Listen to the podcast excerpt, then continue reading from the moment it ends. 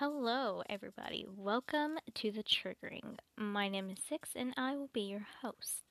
This is more or less an introduction to everything that will be here on this podcast. Um, if you could read the description, you will know what I'm going to get into here.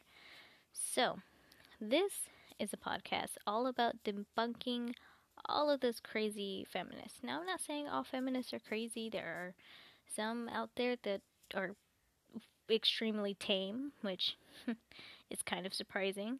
I've actually met a few very nice feminists that um, actually had a normal human debate with me. I know it's pretty crazy. Um, but yeah, I will be here talking about some of the most outrageous feminists that they are. Now, if I offend anyone, I greatly apologize, um, but this is my opinion. This is uh, my freedom of speech. I am allowed to talk about this, uh, so don't get don't get too triggered at me. All right, I don't want to have a bunk of, bunk.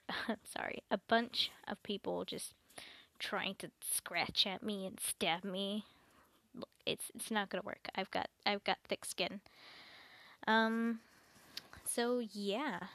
Uh, there will be a proper uh, podcast hopefully out by tomorrow. This is more of a hi, hello, it's me type ordeal. And I um, want to tell everyone that I understand what I'm talking about and what I am going to talk about. I um, do a lot of research when I'm out of school. It's crazy. Um, yes, I am still in school. Um, so... Podcasts will most likely be on the weekend if there aren't any family issues going on. But yes, so if you've got a weak heart, it's probably not the place for you.